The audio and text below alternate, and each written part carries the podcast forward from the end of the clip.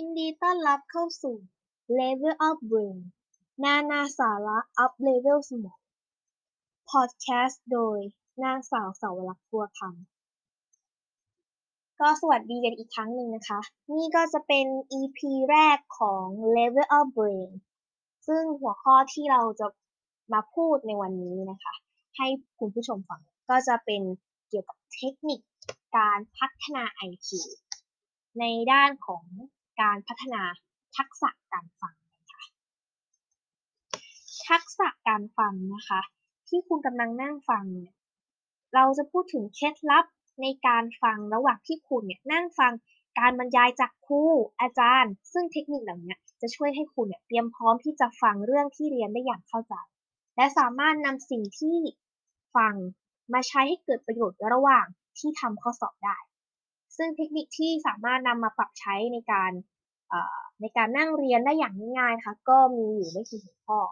มีประมาณ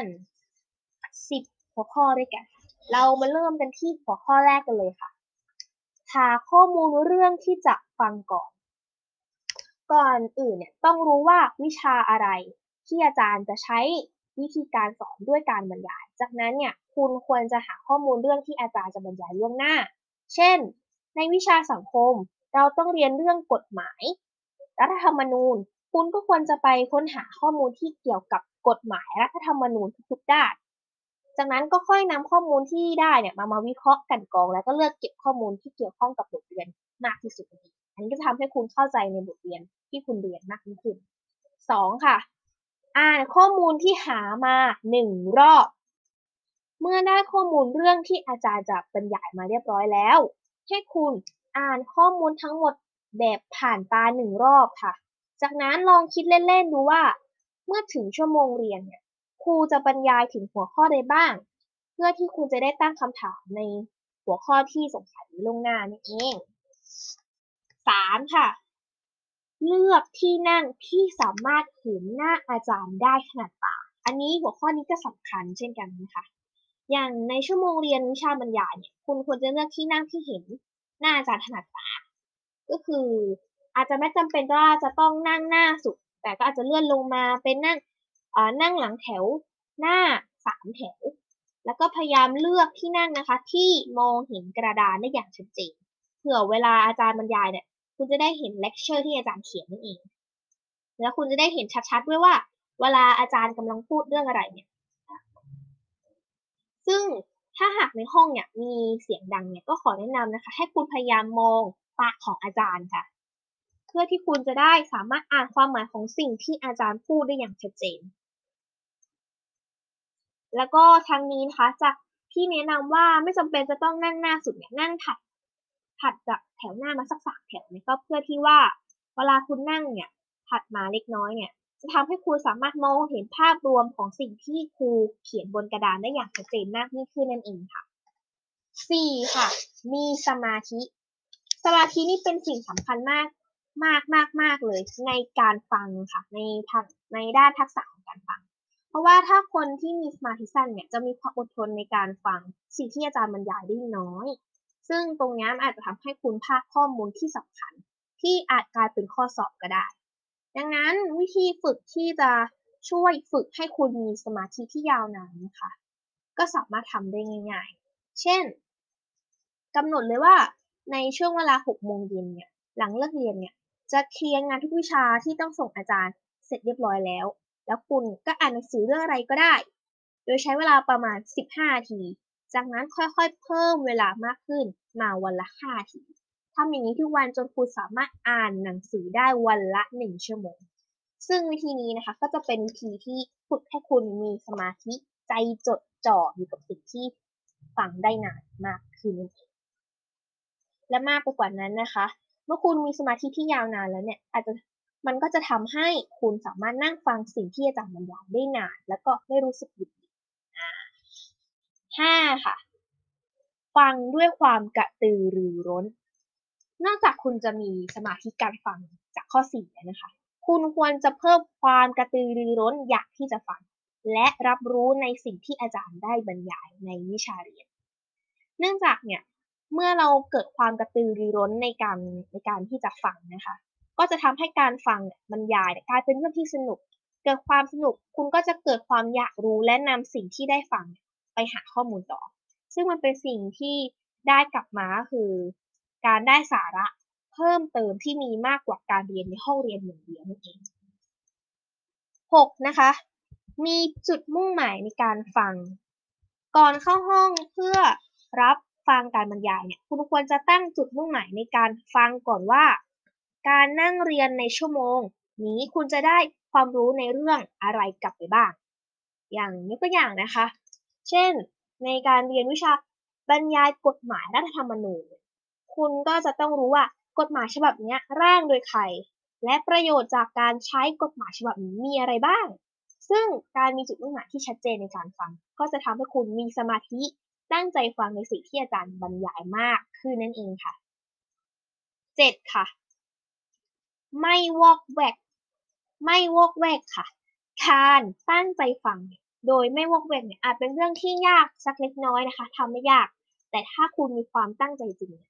เชื่อว่าคุณสามารถฟังการบรรยายโดยไม่วอกแวกได้ค่ะ ซึ่งวิธีง่ายๆนะคะที่จะทำให้ไม่วอกแวกระหว่างที่อาจารย์บรรยายเนี่ยก็คือ อย่าให้ความสัมพันธ์กับสภาพแวดล้อมมากเกินไปยกตัวอย่างเช่นนะคะข้างตึกเนี่ยข้างตึกเรียนกำลังมีการก่อสร้าง และคนงานก็ส่งเสียงดังมาก ซึ่งเสียงดังเนี่ยอาจทำให้คุณวอกแวกและก็ลำคาญดังนั้น คุณไม่ควรไปให้ความสำคัญกับสิ่งอื่นๆค่ะ มากกว่าความรู้ที่อาจารย์บรรยาย การที่ใจจดจ่อกับสิ่งที่ฟังเนี่ยจะช่วยทำให้สงบนิ่งและฟังคำบรรยายได้แบบต้นต้นจนจบค่ะ 8. ค่ะ จับประเด็นในการฟัง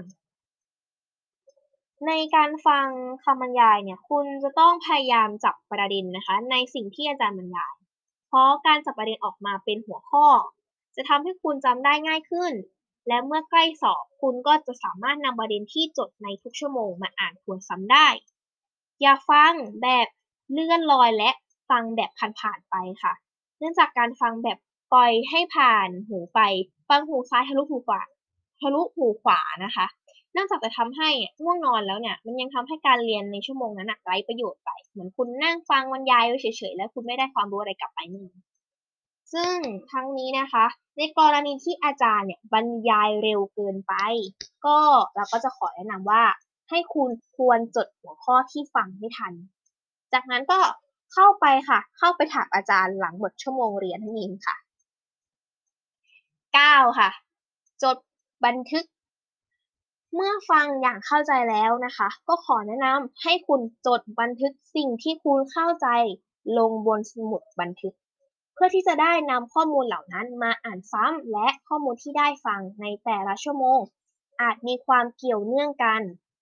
ซึ่งประโยชน์สูงสุดของการฟังคะก็คือ เมื่อฟังเสร็จแล้ว สามารถเข้าใจในสิ่งที่อาจารย์ต้องการจะสื่อสารได้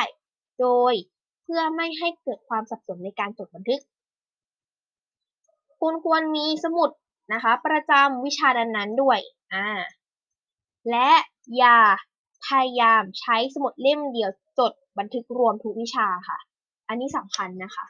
ทักษะเป็นทักษะในการเรียนนะคะ น้องๆควรจะจำไว้เนาะ เพราะว่าถ้าเราใช้สมุดเล่มเดียวเนี่ยจดทุกวิชาเลยอะมันอาจทำให้เกิดความสับสน แล้วก็ไม่เข้าใจในสิ่งที่จด เมื่อนำกลับมาอ่านทบทวนอีกครั้งก็อาจจะทำให้ไม่เข้าใจในสิ่งที่เรียนไปแล้วก็ได้เช่นกัน เพราะงั้นก็ควรจะที่มีสมุดประจำวิชานั้นๆนนนั่นเองค่ะ 10 ค่ะ ข้อสุดท้ายเทคนิคการฟังอ่าเทคนิคการพัฒนาการฟังข้อสุดท้ายนะคะ10 ก็คือยกมือถามค่ะ ในระหว่างที่ฟังอาจารย์บรรยาย หากคุณมีข้อสงสัยและคำถามเนี่ย คุณควรจดสิ่งเหล่านั้นไว้ท้ายสมุด และเมื่อหมดชั่วโมงเรียน หากมีเวลาเหลือให้คุณยกมือขึ้นเพื่อถามข้อสงสัยจากอาจารย์ ซึ่งการถามเนี่ยอาจช่วยทำให้คุณคลาย ความสงสัยและเข้าใจในบทเรียนมากยิ่งขึ้น ทั้งนี้เมื่อกดความสงสัย หลังจากที่ได้รับได้รับฟังคำบรรยายแล้วเนี่ยค่ะ คุณเนี่ยก็ยกมือถามอาจารย์หลังชั่วโมงเรียนเลยค่ะ และไม่ควรปล่อยให้เกิดความไม่เข้าใจในบทเรียน เพราะว่าการเพราะว่ามันจะทำให้อะการไม่ความสงสัยของคุณนั้น มันจะทำให้การเรียนของคุณอะเรียนไม่รู้เรื่อง แล้วก็ส่งผลทำให้ข้อสอบทำข้อสอบได้ไม่ถูกต้องอีก อืมนี่คือก็สำคัญเช่นกันนะคะ ก็จบไปแล้วนะคะกับ 10 เทคนิคพัฒนาทักษะการฟัง ซึ่งเป็นส่วนหนึ่งของการพัฒนาทักษะพัฒนา IQ นั่นเองค่ะ เมื่อเรามีเทคนิคเหล่านี้แล้วนะคะ ก็มันเป็นเทคนิคที่ง่าย ๆ ค่ะ เราสามารถนำมาปรับใช้ได้ แล้วก็เกิดประโยชน์กับตัวก็ขอจบ มันก็ขอจบการนำเสนอ EP หนึ่งหัวข้อนี้กันไปก่อนนะคะ ก็ EP ถัดไป EP ถัดไปนะคะรีวิวนิดนึง EP ถัดไปก็จะเป็นเรื่องเกี่ยวกับทักษะการฟังเช่นกัน จะเป็นแต่ว่าจะเป็นในหัวข้ออีกหัวข้อหนึ่งในเรื่องของผู้ฟังที่ดี ซึ่งมันก็มีความสำคัญเช่นกัน ก็อยากให้ทุกคนติดตามไปนะคะ EP นี้ก็ต้องขอลาไปก่อนเพียงเท่านี้ค่ะ ขอบคุณที่รับฟังจนมาถึงจบถึงตรงนี้ได้นะคะ มีข้อผิดพลาดประการตรงไหนหรือมีเสียงดังตรงไหนแทรกมาก็ต้องขออภัยด้วยนะคะ แล้วก็ข้อมูลเหล่านี้นะคะ ก็ได้จากการรวบรวมข้อมูลมาเนาะส่วนใหญ่จะเป็นจากหนังสือนะคะ แล้วก็มีหนังสืออ้างอิงหลักเข้ามาจากอัปเกรดสมองให้เรียนเก่งได้ IQD ที่คิดของขวัญกมลนะคะสำนักพิมพ์ ไทรินนะคะอันนี้คือข้อมูลหลักเนาะก็ต้องขอลาอ่าก็ต้องขอกล่าวลาเพียงเท่านี้นะคะ ขอบคุณค่ะ